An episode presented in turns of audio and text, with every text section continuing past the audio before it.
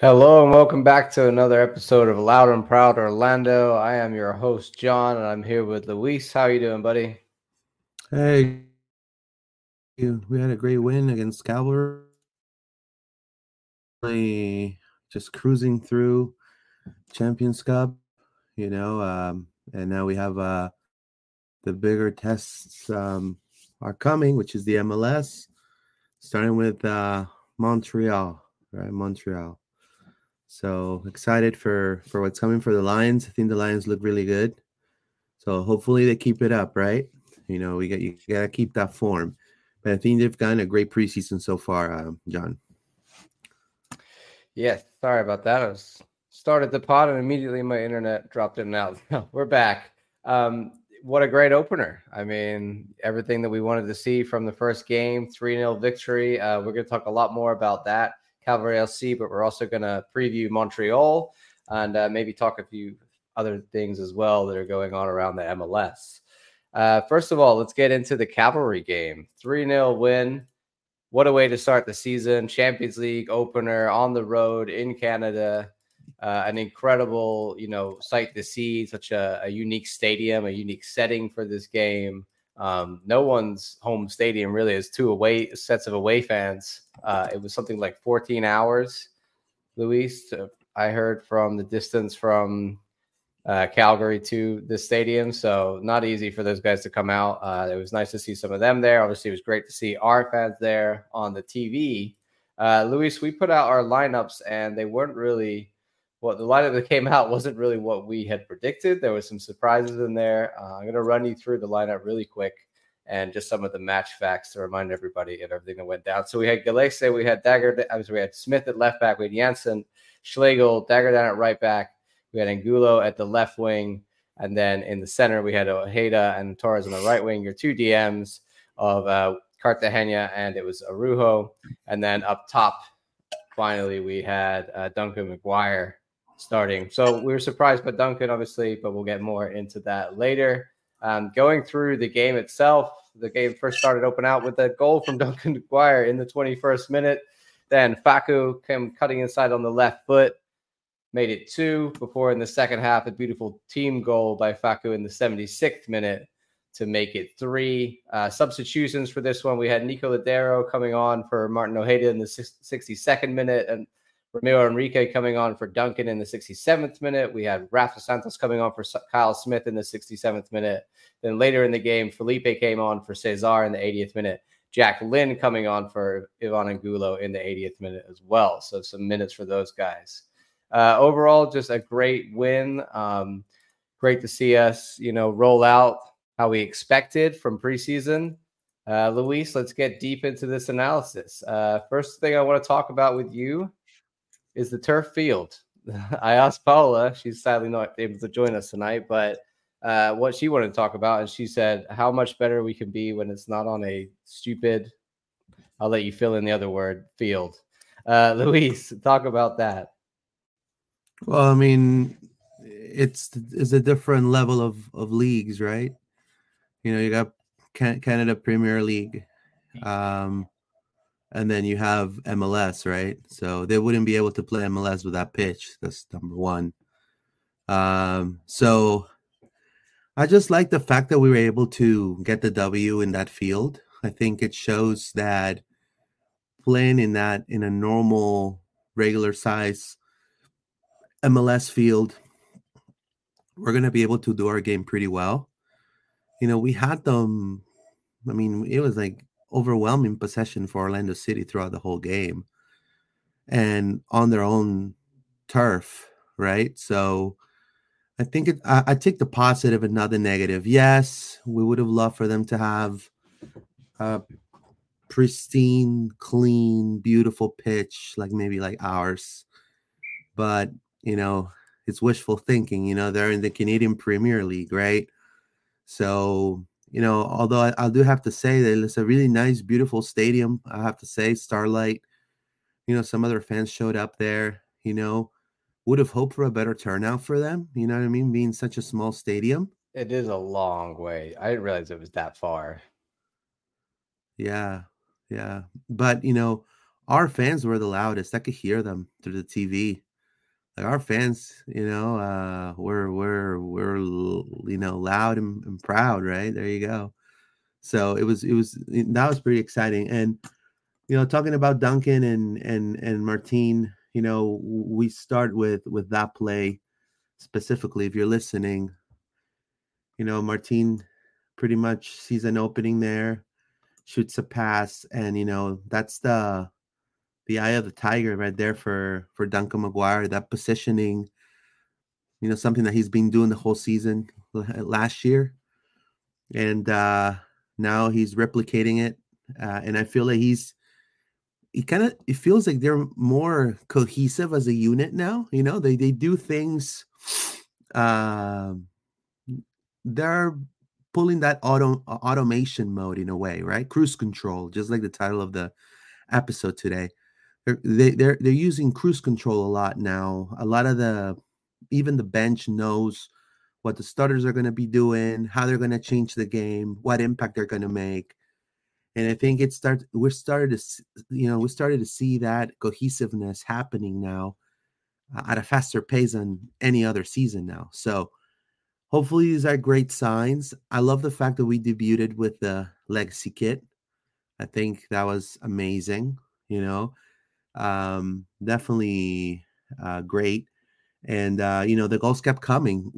I think with a better pitch, we should have scored at least two or three more you know. Uh, but obviously the conditions, you know, it was pretty cold over there. Apparently, really rainy, you know. So, you know, it just made it a little difficult. But they overcame three 0 win. Now in Orlando, we have to put it away.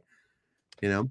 I mean, I think we were talking about the lineups. We were a little surprised to see um, yeah. Duncan in there. I think both of you know all of us kind of picked Enrique based on the preseason form and just the fact that a lot of us were thinking Duncan's headspace wouldn't be there. So it, it, was interesting to see him in the lineup, but obviously Oscar has faith in him still. Like we said, he knows the system, he knows what to do. And that Ojeda goal is a prime example of the, the type of goal that Duncan could score a lot for us. You know, he's a he's a poacher. He's the kind of guy, if you give him the opportunity anywhere near the box, he'll get near the ball, he'll get a shot off. That's what he's bringing to you. So um, Ojeda I think in this game was was top class, and that's kind of what I want to talk about next with you, Luis.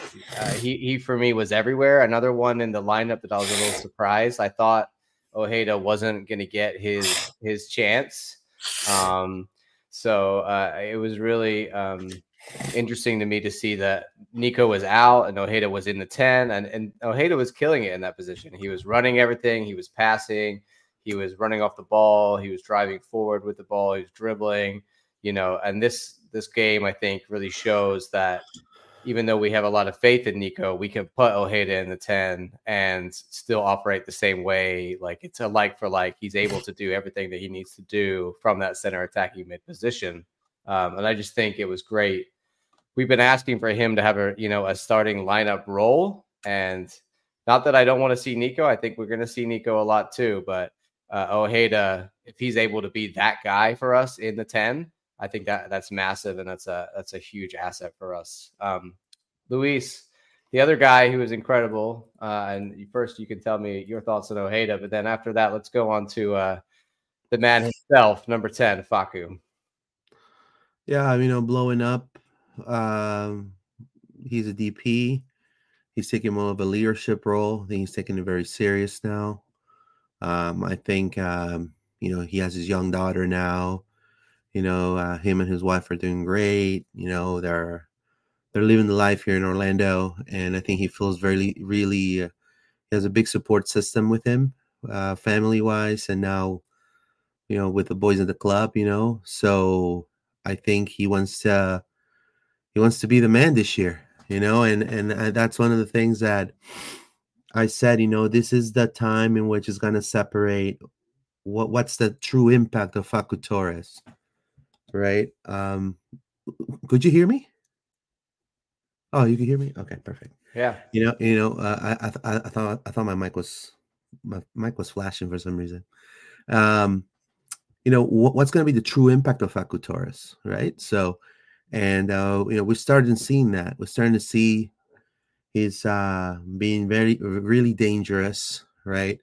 Uh, with the ball, um, a threat, you know, taking that leadership role, being that man that, you know, takes a little bit of that leadership quality traits that you maybe saw with Nani at some point, right? Um, you know, so it's good to see the progression that he's having. Now, obviously, we have to understand, guys. I mean, and I, I, again, I don't want to put, I don't want to get you guys like, I don't want to be the Debbie Downer, but I mean, it's cavalry, you know, like you know, the real test is coming up this weekend. You know, Montreal, the MLS, you know, better competition. You know, cavalry, unfortunately, you know, you know, great, great fan base, you know, great city, you know, great, great organization. But clearly you saw, you know, you saw the differences in squads at, at, at a certain point.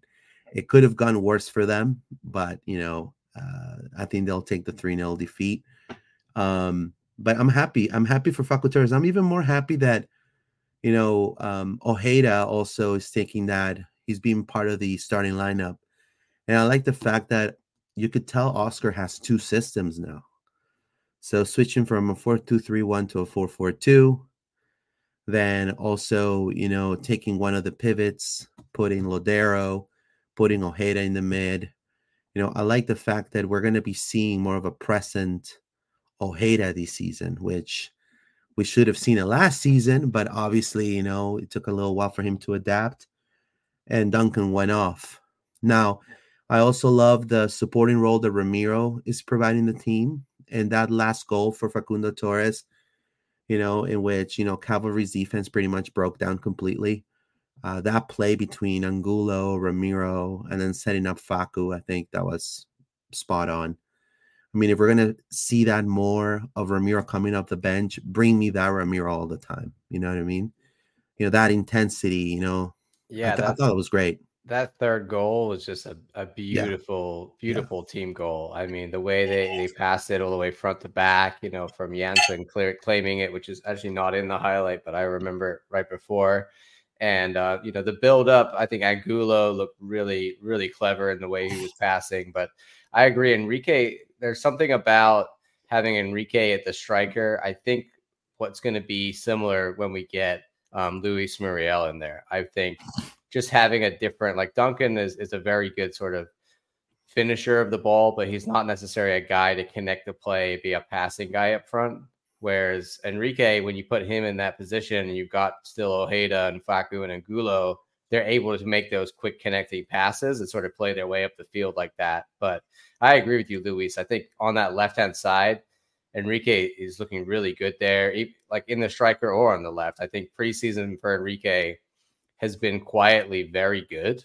Like we've all been talking about Ojeda and Facu because they've been getting the goals or whatever. But every time I've seen Enrique on the field in preseason and in this game, I think he just looks really sharp. He looks on the ball. I think he he really benefited from that time in the Argentine um, U22s, Luis. It seems to me like he's he's stepped up his game um, in the preseason and in the offseason from from last year. And he's a guy at, at 22 years old who could break out this year and become, you know, a DP level kind of player, like not in terms of what we're paying him, but in terms of his output, because he has that potential to really get uh, become a, a, top level, you know, attacking mid or, or striker, depending on sort of how we use him. The other guy I want to talk about um, was Dagger Dan, and you know, I love me some yeah. Dagger Dan. in the was, beginning, um, it was rough. In beginning, yes. I I think the kind of first 20 minutes, honest, Luis, it was not, we weren't really clicking yet. And then we started to get going. And but Dagger, I think, is being asked to do a lot of different things by Oscar. Like we saw him playing almost like the Zinchenko role. Like he was coming inside, um, filling in that D mid role while like uh, Cesar was able to go a little bit further forward. So he would sit there next to Wilder and we'd kind of turn it into a back three with Kyle Smith coming in to be like a, a makeshift center back as well. So he was doing that, but also Dagger was getting up on the right hand side. Like he had a good moment where he got up there and put in a good cross. You know, he he does have some defensive lapses. I'll I'll happily say that, but I think what he brings you attacking wise is just so many different options for how Oscar wants to use him. Um, I think that he he's able to allow Oscar to change the formation Um, something that Wilder, I don't know if you noticed this, Luis, but he did that later when we had Santos on, and Santos was like we kind of switched it to the other side. Santos was going high up the field. You notice that Wilder was kind of dropping into that center back position and covering instead of like where Kyle Smith was before to kind of give you a back three, um, which I found really interesting. Yeah, I mean, um, honestly, the options that Oscar has now it are are endless, right? So uh, I feel like you know it's it's fantastic to see, and not only that, the way Dagger Dan is easily connecting with all the teammates. You know, um, they don't speak the same language, but you know you see that cohesiveness right there with them. Uh, I think uh, looking back and we're rewatching the game, I feel like the first 15 minutes of Dagger Dan, he had a tough time with the turf. You know, I just think he he was running with like a chicken without its you know with its head cut off. You know, a little bit. You know, um, seems like he was really losing the ball a lot, and you know that um, their wings for cavalry uh, were causing some damage of the counter. Uh, but um, he recomposed and he had a phenomenal job after that, uh, connecting with everybody else. So, um, and on the, I will say second goal on, on the first goal for for Facu. If you see how the ball rebounds on the floor, uh, that's the actual turf for you. That's that's due to the turf. Because the keeper wasn't having a, a yeah. particularly bad game. Like he was doing no. all right. Like we remember we talked with with the guys from Canada and they told us, oh, like Carducci, he, he can make some saves. And I thought he was doing okay. Like he, yeah, he, he did all right at, at stopping us, but that one just sort of bounced in front of them. And like you said, Luis, kind of uh, but that that was happening all over the park. You know, I noticed even like Nico, who obviously played on turf so much, even he was kind of having a little trouble with with how much the ball was bouncing up and the the speed it was moving. So I, I'm just encouraged by the idea of us playing that kind of level at our, you know, on Saturday at home on our own grass field. Um, Because um, I think we really, we've just we carried on that preseason form straight into this game. You know what I mean? we, we were able to continue at a, a similar level, even though preseason is what it is. You never really know what's going to happen when that first game comes out. But to me, it looks like we're, we're starting the season firing on all cylinders, and and Facu is part of that. You know, like years before, he's been a little bit slow to start the season. This year, I mean, two goals, Luis. That like that yeah, that goal, obviously, like we said, the ball bounced up, but the second goal uh, it was it was pure genius where his positioning was and the finish.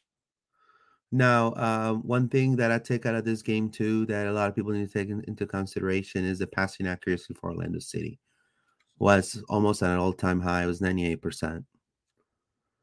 Like it was, it was, it was like ninety seven point four or something like that. It was like almost ninety eight percent.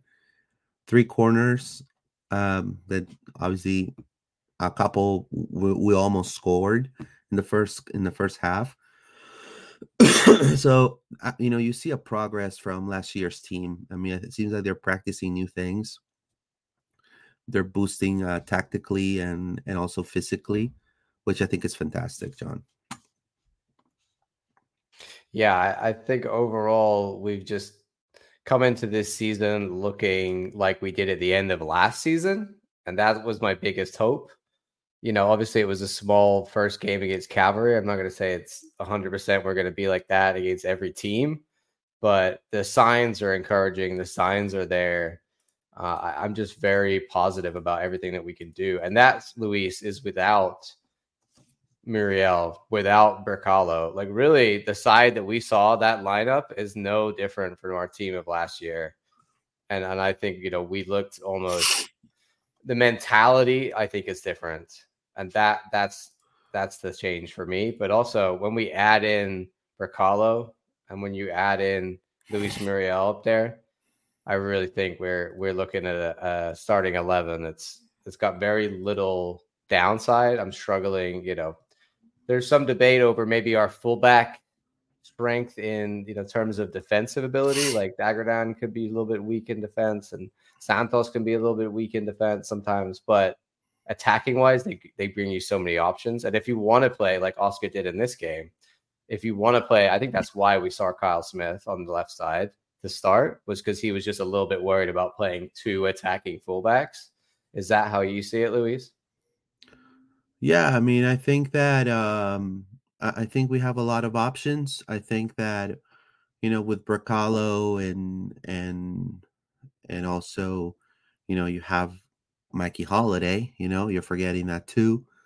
You know you got the young kids. You know we didn't see Kulusevski, right? Kulusevski also he's going to be an option there, and I think all those all those pieces just going to give us more depth and more options for Oscar. I feel Oscar now has more options in his arsenal. Uh, tactically, also, you know, switching, like you said, with the back of, you know, you know, with a line of three in the back, right?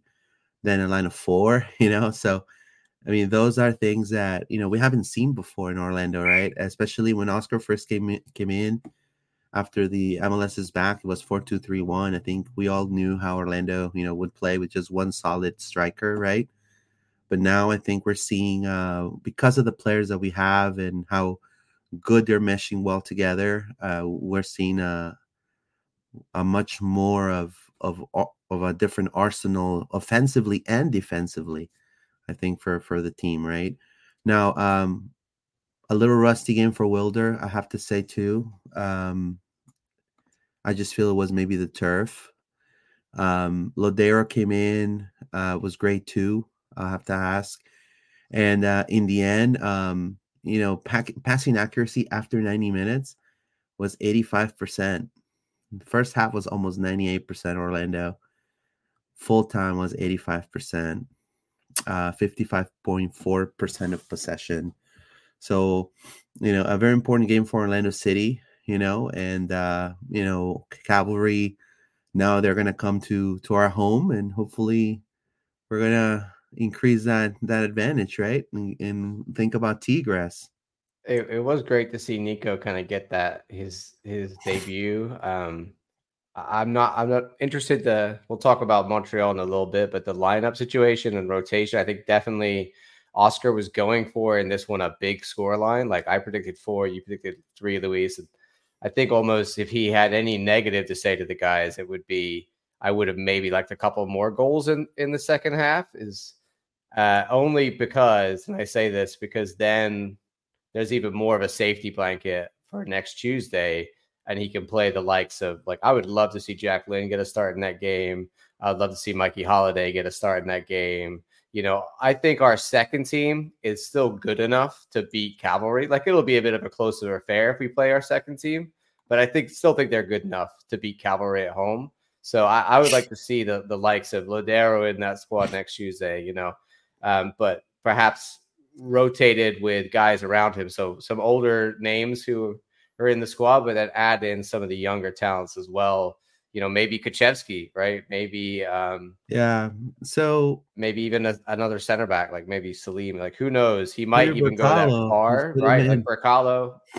I, I'm I'm thinking maybe Muriel and Brekalo for the weekend, but like I said, we'll talk a little bit more about that when we get onto Montreal in a minute. Um, was there any other thoughts, Luis, you had on cavalry before we go through the the comments? Paula's got a few thoughts for us, mainly what we talked about. She was just talking about the turf, and but she does mention the fact that we, uh, you know, without Mauri being there, we didn't look like we we missed a step. Which I agree. I think the the the creative force that Ojeda was providing was was really good, and then and then obviously Nico comes in and, and he could do that job anyway. That's right. No, no, I, I, I agree. I mean, look, Cavalry, uh, you know, a good team, uh, great fan base, but I feel like we're a little. It reminded me of a like a League One team, you know, like very physical, very, you know, they got a lot sloppy. of tall guys that go for set pieces, right? Sloppy marking, you know, a little, little over overly physical, you know. Also, the, the, the I feel like the ref let let them hate you a little bit in a way, you know. He let the you, you know some of he lets some, some stuff go. Right, right. so Kyle check that one guy. no. Yeah, and uh, but uh, you know, I agree with you that we should maybe you know, put the young kids to play and you know, put Jack Lynn. But look, I, I've seen this many times. I'm a little bit of a I want I want I want the prey to be completely dead and put down first. Let me score two goals. Oh, I mean, look, if I want to give him one more goal, you know, because with one more goal they have to score more than us, right? And then I'll make the changes because you you know this is this is soccer. I remember I don't know if you remember when Sheriff uh, played against Real Madrid in Champions League. Sheriff this small team from uh, far of East oh, Europe. yeah, yeah, okay. right. and they beat Real Madrid, right? So, you know, you never know. I, I think we should um, put them out first and then make the changes. That's just my opinion. But but yeah, I, I see where you're coming from. Yeah. I think we have our guest in.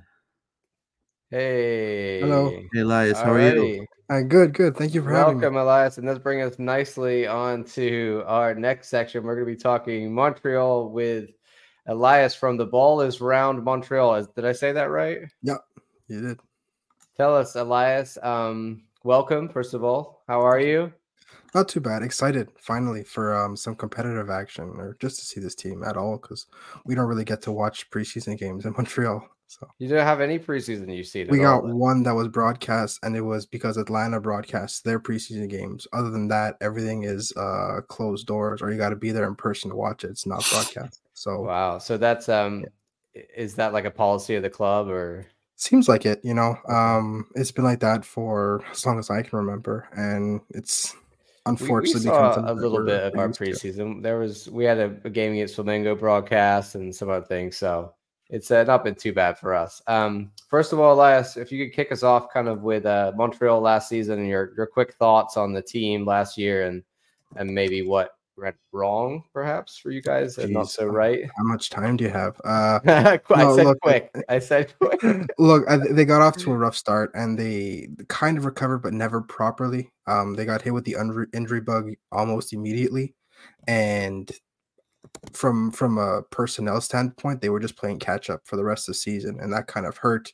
You know, first time coach trying to implement his vision and his style of play when you're constantly rotating the squad and you know relying on rotational players and younger players um, that you may not have maybe begun the season anticipating you'd be relying that much on um, that hurts. And yeah, they did recover to kind of put themselves in the playoff in a playoff contention, but you could tell that they never really found their footing in a consistent way. And you know that hurts. And when you can't develop your identity and your style of play, then all of a sudden, you know, you don't do that well on the road. They were the third worst team on the road in MLS, and the two other teams that were worse than them were historically bad all around, right? Montreal was quite good at home, but you know, there's only so much that a home crowd can carry you in terms of playoff contention. So, um, yeah, last year they just started behind the eight ball and they never really found any kind of rhythm. And yeah. just, you know, uh, Murphy's year, Law, one thing after the other. one thing after the other. This year, though, um, you guys have been doing some things in off season. So tell yeah. us a little bit about what you've been doing in, in the off season. I'm uh, the main storylines being a couple players that uh, we want to talk about, but I'm sure I'm sure you know who who we want to talk about. Well, yeah, there's probably one guy that uh, one guy that you know you guys will probably end up missing out on. Yeah. Um, look, I, they they had two years ago they brought in Alistair Johnston, who I still think at that point was probably the best on ball defender um, in the league, and him leaving leaves uh, a massive gap at right back. And someone like Aaron Herrera, who does have that profile, um, you know, he had the injury bug as well because everybody did at some point the season, and he never really found his footing either. And when you take up, you know, almost three quarters of a million dollars in salary, you know, sporting director Olivier Renard kind of looked at it and said, I can find a way to maybe get two fullbacks for the price of one. And that's what he did. He brought in Raheem Edwards, he brought in Ruan, and that you know the left back position was always kind of a sore spot. They haven't had a proper left back since Bacary Sagna, uh, like seven years, six or seven years ago. So, you know, bringing someone like Raheem Edwards, bring someone like Ruan, it adds a lot of pace. It adds a lot of, um, you know, people that are, are, very comfortable going forward, people that love to get forward, get in advance to the positions. And yeah, look, I mean, for the price of Raheem Edwards and one, and he ended up saving like fifty thousand dollars in GAM, uh, or, or in salary. Sorry. So I think that um, ultimately someone like Ruan did fit the profile they were looking for. And now that they, they do have a, a decent amount of depth in those wingback positions that are so important for, you know playing a three back. Yeah, you guys are gonna probably play a similar system to the crew, right? Is what you imagine under Courtois. Um, yeah. Is that what you've seen in preseason? A, a, five back almost or a three back with with Ruan on, on run wing and, and Edwards on let's, the other let's as, as wing back for him. Yeah, let's we'll go on to that so you can kind of see. Yeah, like the the the, the midfield composition um still seems pretty fluid whether they'll play with you know a double pivot whether they'll have victor wanyama as like you know a lone six and have maybe two eights or uh, an eight and a ten or something like that. But the one mainstay that you can you can guarantee is that there'll be three backs, there'll be three central defenders. Um, he's been very clear about that. There'll be two wing backs, and you know he's been with you know Nathan Saliba, who was a very up and coming, promising eight.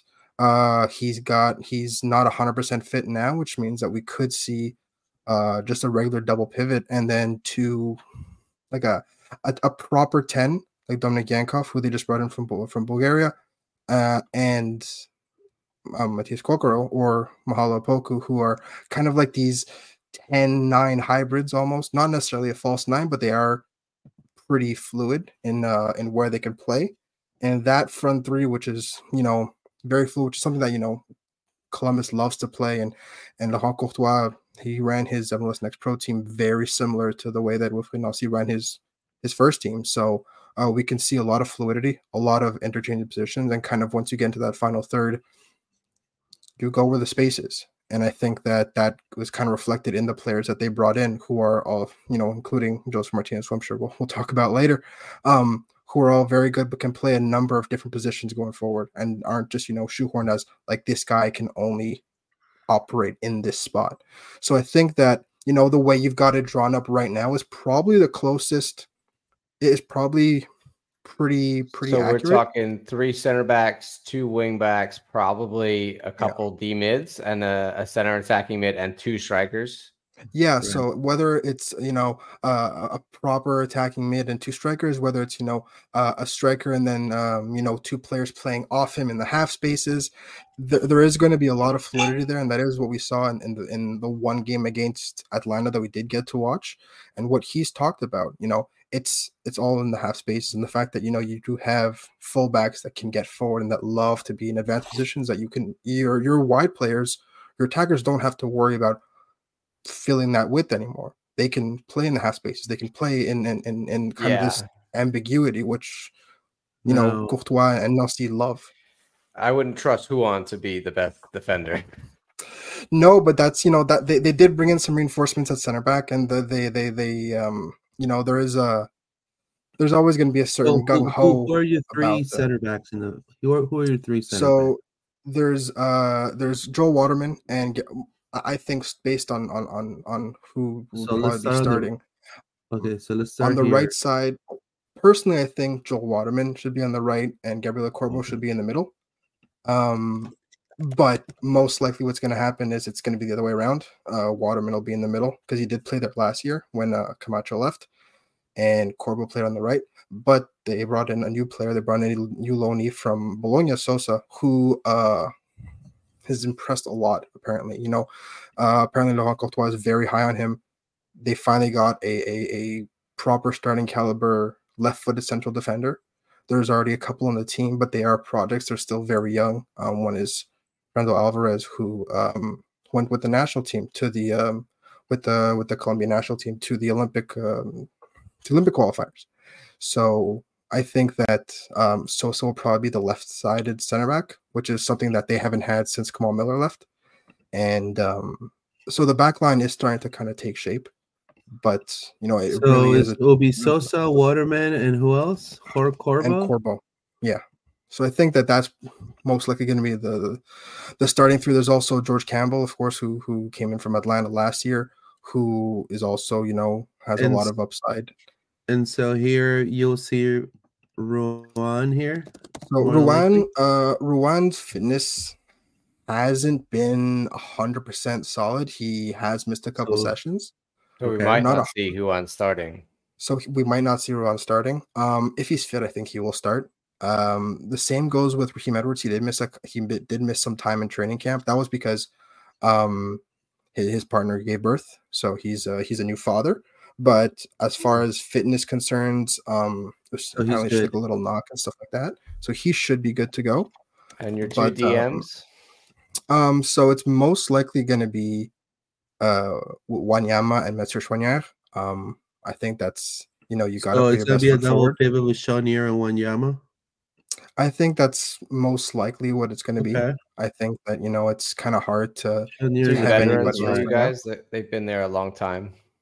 exactly their mainstays with the club. They they they they did a lot of really good work under Wilfried Nancy, and they they Schwanier took that next step forward last season. He became an all star. Victor Wanyama, who's finally playing in a in a system that he's more familiar with. You know, it was a very public falling out with Hernan Losada last season. So the fact that he's back with Tua with a manager who kind of gets his style, gets his his, his profile, uh, I think he's going to be much more settled. And the, the last two, I think, are going to be uh, Matías Coccaro and Mahalo Poku, just because Josef Martinez hasn't gotten much time at the group. He might come off the bench, but uh, as a starter, I don't think he'll be starting. So Uh, Coccaro, Coccaro that used to play in Huracan. Uh, I know Yep. for a fact. Coccaro is a great player, a young Now I'm very excited to, you know, we didn't see him much in the game against very- Atlanta, was- but his energy he's is been sought contagious. after by really big teams in Argentina. He signed with the MLS, and you know, obviously the MLS pays triple what Argentina pays. So it made made sense for him to sign with Montreal. And you said Op- Op- Opoku, right? What's his name? Yeah, yeah, Opoku, who they brought in last year, uh, Mhm. mid-season Mhm. from LA uh, LAFC.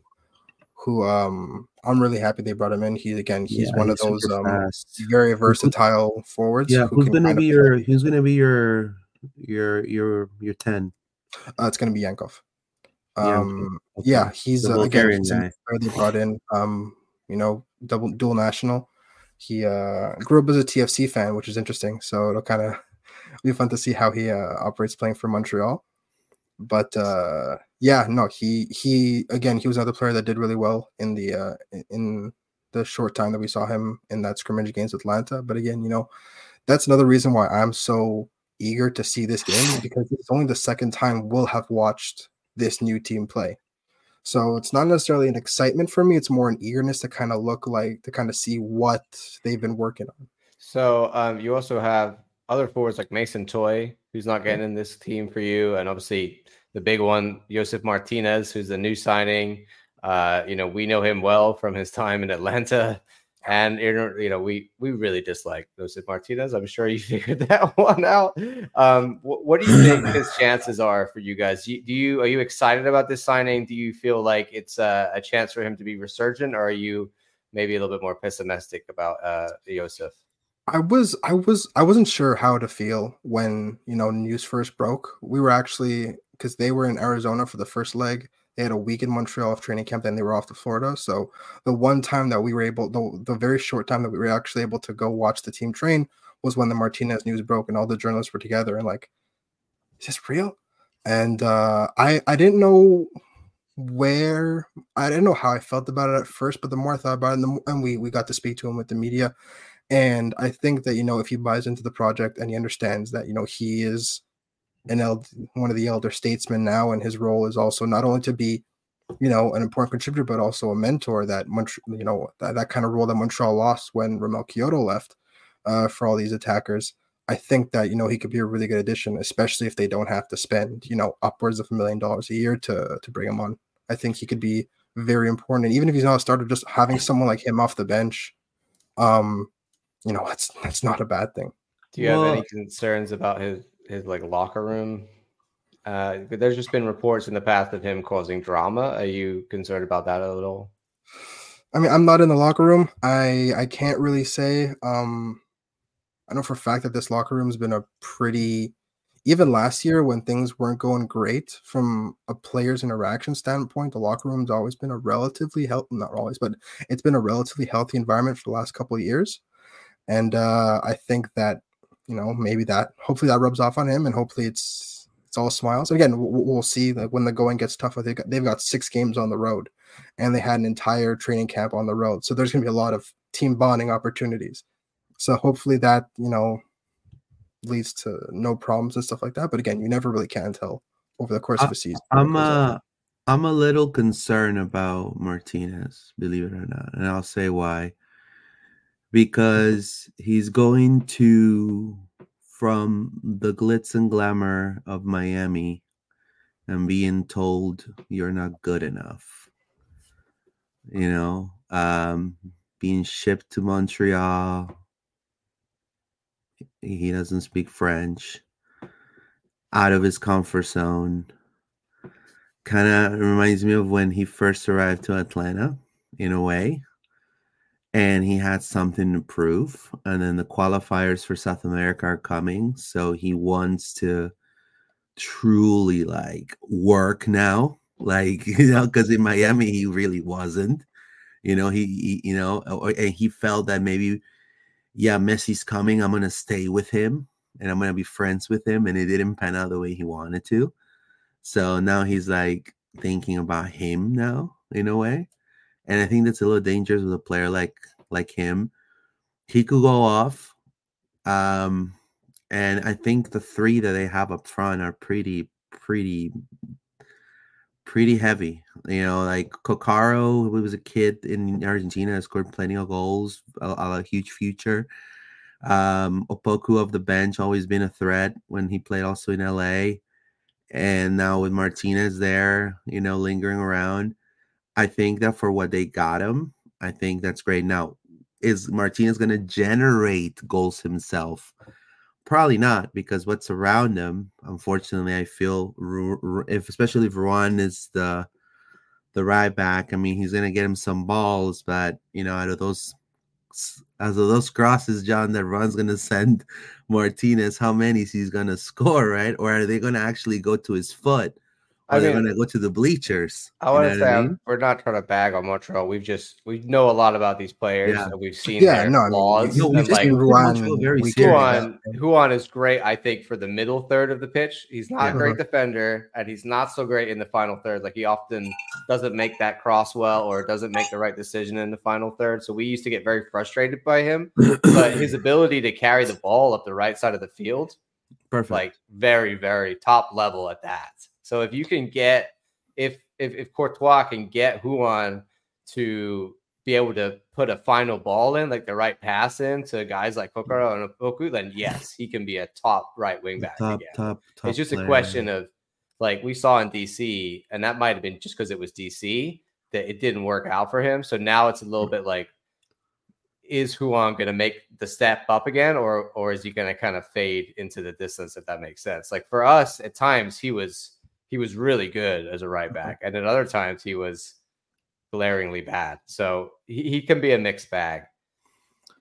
I feel it's an upgrade getting those three Opoku, Coccaro, and and Josef for uh, I'm sorry, but Romell Quioto. I mean, great guy, but super dirty player. You know what I mean? Like super, you know, a, a great, great, great, great nine. It's just I think it's a step up what y'all got in the in the attacking third. So we'll see what happens. I think it's gonna be a fantastic game. It's gonna be a huge test for Orlando. So you know, we gotta we gotta I definitely think uh Montreal done good things this offseason. I think, you know, yeah. great move by getting the coach in. I think like we said, the squad has been improvement. Like if yeah. you look at your neighbors in Canada, yeah, you know, Toronto apparently did nothing. Like you guys Toronto's have done all the right things. Vancouver's Vancouver's already they had a really good offseason last year. They set yeah. themselves up really well. You know, they made the playoffs, they won the Canadian championship. They were by far the best team in Canada. Um, so they kind of just have to build on that. Um, you know, at the end of the day, you you Toronto being your biggest rival, you always enjoy when, when you are in a better spot. But at the end of the day, a healthy a oh, rivalry is only as healthy as the competition between the two teams, right? And if Toronto are perennial basement dwellers, then yeah, like beating them at Canadian Classic is fun, but at some point it'll lose its the, the, the energy, the animosity kind of starts to die down if it becomes too one sided. So I was kind of hoping that Toronto maybe made some more moves. They brought in uh, a defender from uh, the championship, if I'm not mistaken, um, who who could be uh, pretty interesting. An Irish defender, I forget his name, but you know, the Canadian landscape is a bit in a weird spot right now. Um, I think Mon- Montreal is in a very good spot to contend for the Canadian Championship, which is also a way into Champions League. Which is, I know that was their biggest goal of the year is to find themselves in a position where they could, you know, play some high level games and get some high level experience, and not just kind of be there, but also compete. And you know, the, I don't think they're they're expecting to go for it all this year. I think you know just making the playoffs. I think is... of the the three Canadian teams, they could Montreal could well be the better. Like you said, Vancouver uh, got their stuff together at the moment. They seem like they're doing okay. Yeah. You guys, I think, should have a big resurgence and should be looking at like on paper, yeah, sort of right. Like you should be. Well, the East is hard so this year. The East is agreed. So like we're we're up there, but yeah. if you're not up there, it's so hard. Exactly. Like, like honestly, I think I think last year's Montreal, with all the problems, still would have made the playoffs in the West with just the the, the goal. I agree, but I see you as like, much Montreal. better than a lot of the other teams. Yeah, like I think I think of the rest, like uh, I think that top six is pretty impregnable, where it's just so condensed. But after that, Montreal's in a decent position for that, you know, that eight, nine, like like at the very least making the play in and maybe even, you know, who knows, finding other way to get an upset in that in that first round, but at the very least getting in the play. And I think that on paper, with the moves they made and, and the way that they're going to be playing, I think that they put themselves in a really good spot for that. Now it just you have to physically do it, right? That's you know, putting together a nice team is uh, uh is is great and all, but now yeah. you gotta show up. Definitely. Um, we're gonna go through the Orlando City lineup for you for a minute, so you can. And if you have any questions for us about our team or what we expect, uh, and then we'll kind of end that off with the the final scores before we, we let you go there, Elias. Um, Luis, Pedro Gallese in goal. I think there's no debate yeah, on that sure. one. yeah, Gallese comes the. Uh, who's your time. back four, Luis? So I think we're gonna see um, Schlegel, uh, Jansson, Santos. I don't think we're gonna see Kyle. I think we're gonna. Don't think with, we're gonna see Brekalo. I, I don't. I don't think we're gonna see Brekalo uh, yet. You think off the bench, maybe? Maybe off the bench. Yes, I can see that. If Oscar wants stability, he'll keep Schlegel in there. If we want to, we got a new center back. I don't know if you know Elias, but David Brekalo we signed over from Viking. Um, and he he looks like a really top level center back, but we haven't seen him training as much or playing as much with the team. So there's some debate about like he didn't he didn't travel up to Cal- Cavalry um, that we just played. That's a, that's a long night. trip too, right? You're going across yes, the continent, so exactly. That's so the only thing maybe we'll kind of be banking on is the fact that that's a long travel. It's a midweek game that you know, tired legs and rotation. It's a lot. But, uh, it's been a long way for us. Florida, um, Florida, BC is rough. Yeah, mm, Luis, now, the, the middle two, the double pivot. Yeah, I think we're gonna see Araújo. We're gonna see Cartagena again, um, and you know th- this is my, this is my, where I'm a little, you know, taking a bite here. Is it gonna be Ojeda or is it gonna be Lodeiro? I think it's going to be Ojeda again, based yeah. on how well he played in that Champions League game last night. And now you have to understand too, John. It's Montreal with Choinière and Wanyama, and we've faced them before. They have a little bit more bite than Cavalry. You know, oh, I agree. I just think I think Ojeda will be the choice again. I think okay. I think Oscar will reward his his his good play by keeping him in that 10 position.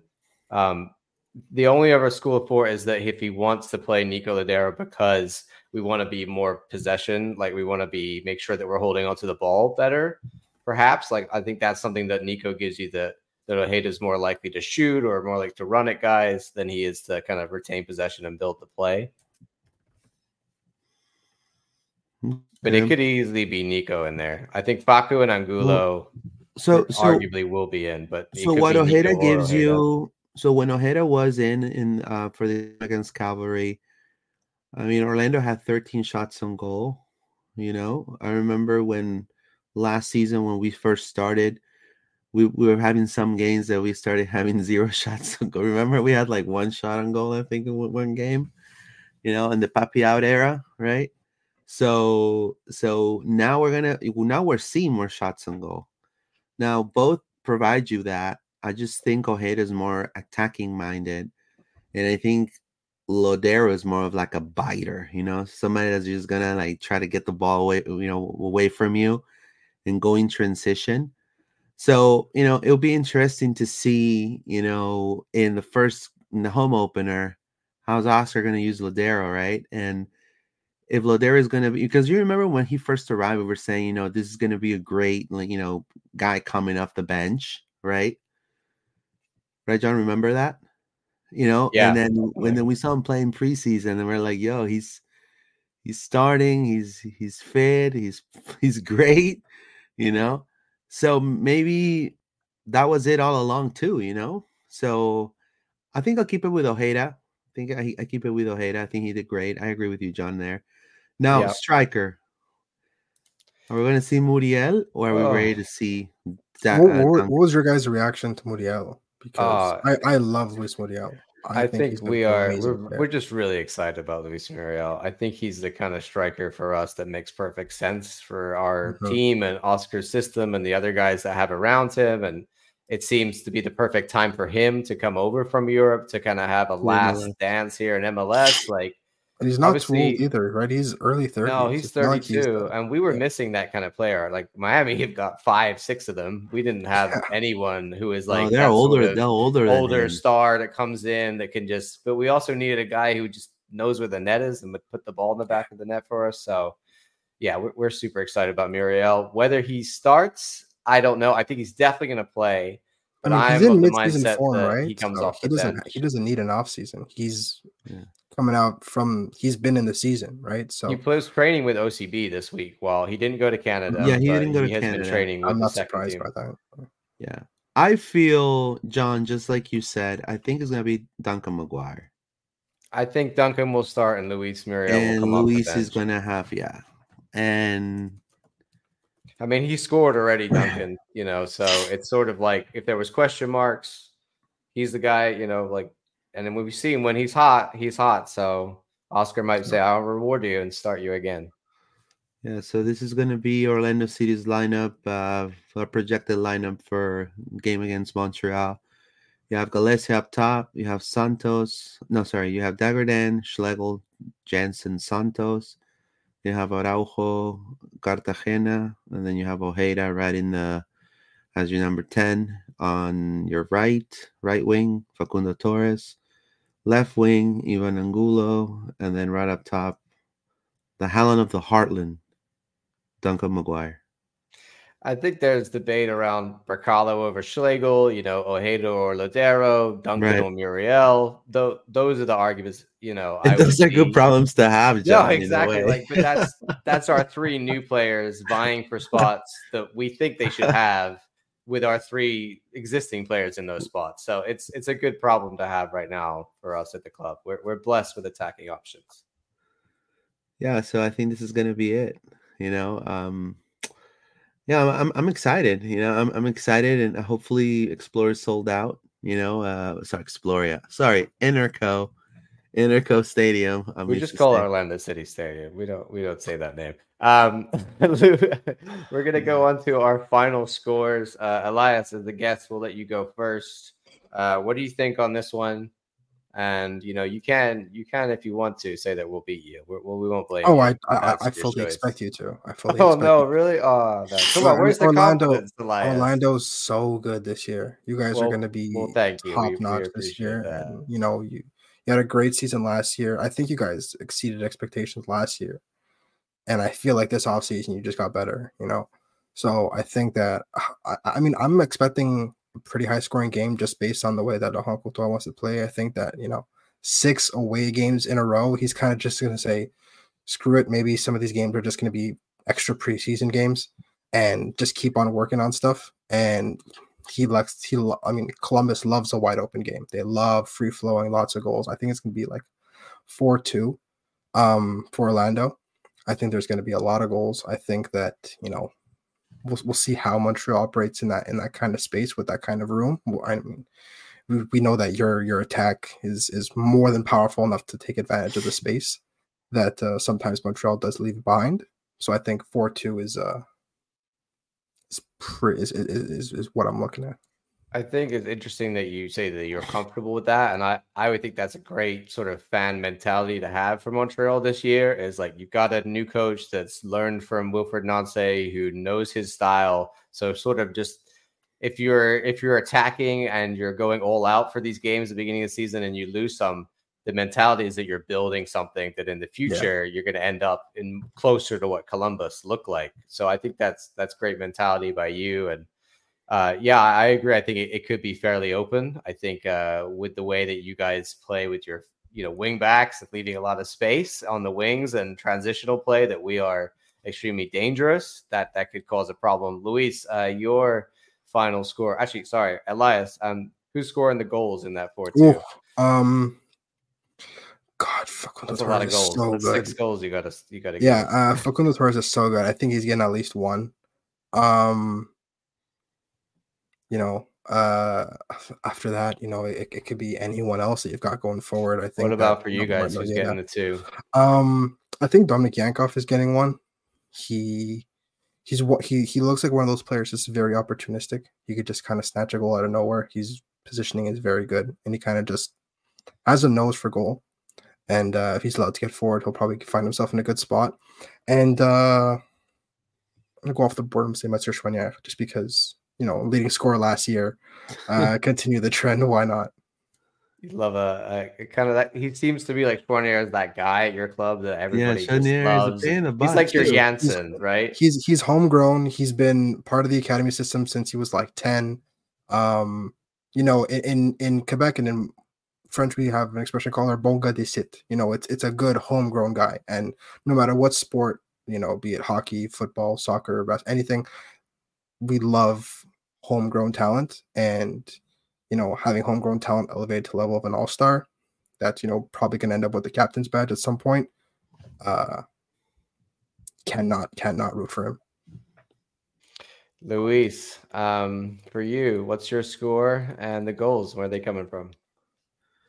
Well um i, I think this is going to be a, a, a 2-0 orlando win. Uh it's going to be a it's going to be a Nico Lodeiro goal and probably uh, first half Martino Ojeda goal. Yeah, 2 0. You know? 2 0. And then we have uh, I'm going to go to... a few more goals. I'm going to go 3 1 to okay. us.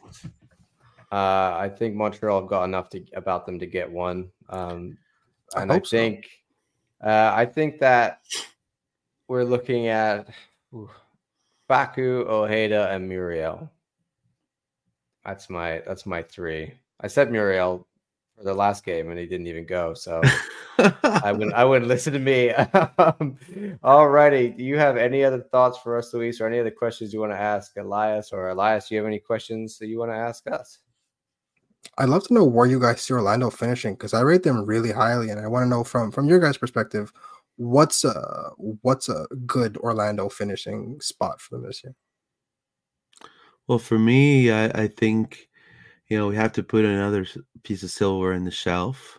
You know, yeah. especially in the year of Messi, and also to know that is the last year of Luis Suarez playing the sport. Oh, yeah.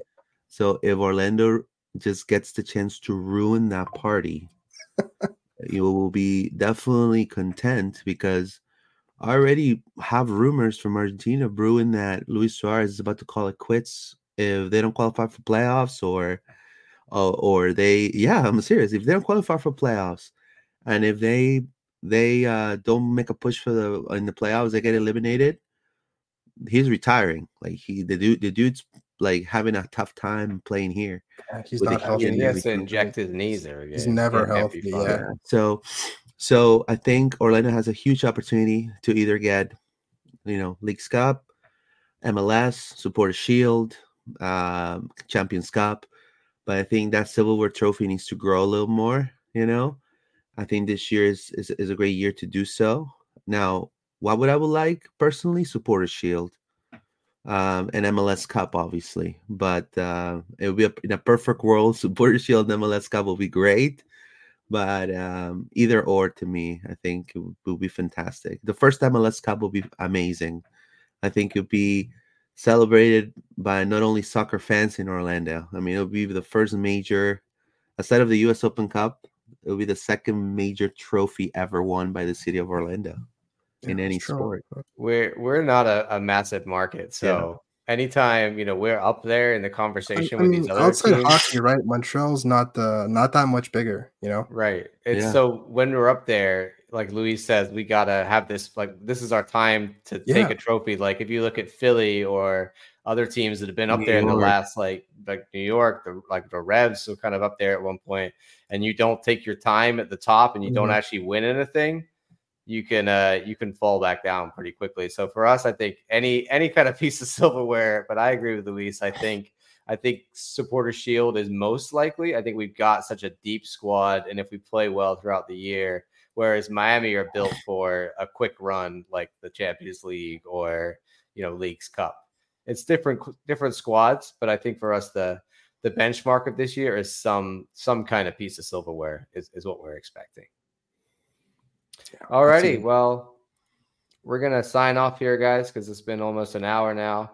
Um, and we've pretty much talked everything about cavalry, everything about Montreal. So I want to thank uh, Elias for coming on and telling so us much all for having me, about. guys. And uh, best of luck to you and your team for Saturday.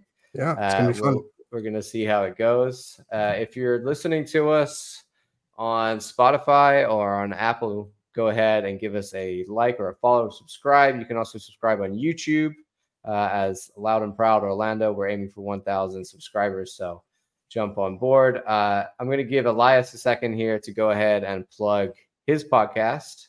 Uh, Elias, tell us all about your Montreal pod.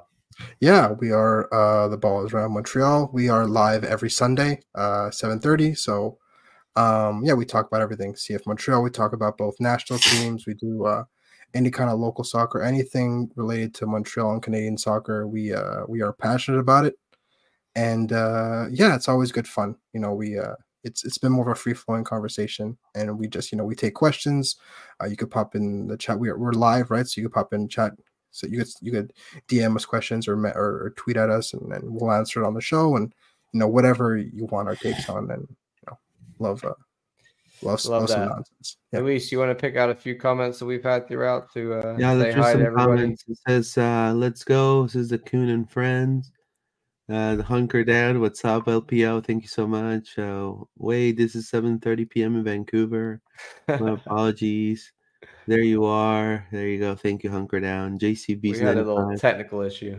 Uh, buenas noches, everyone. Great game for OC, and this that second Facundo goal is what we're needing to see more this season. I agree. You know, Yeah. I think we need to see more about that that leadership role, Facundo. You know, so it- it- leadership, we didn't even mention Jansson got the captain's armband. yeah, he did. there you go. Last minute thought for you there. Um, you can find us as Loud and Proud Orlando or LPO underscore Orlando on Twitter. Luis, I said that completely wrong. You go. Uh, check us out on X at LP underscore podcast, Instagram at LP underscore podcast, also Facebook as Loud and Proud Orlando, and on YouTube at uh, Loud and Proud Orlando or LP underscore podcast as well. Also, we're available on Spotify and Apple Podcasts, any audio platforms, Google Podcasts. Also, we're there. So check us out. Um, you know, leave us a review. And uh, also, I do want to say, um, you know, follow the, um, the ball is around Montreal, but also uh, we're looking for. Um, I don't know why I have that. Hold on, there you go. Uh, we're looking for two photographers. Calling out for to all see Twitter photographers. We're on the hunt add two photographers to our team uh, to cover Orlando Pride and Orlando City games.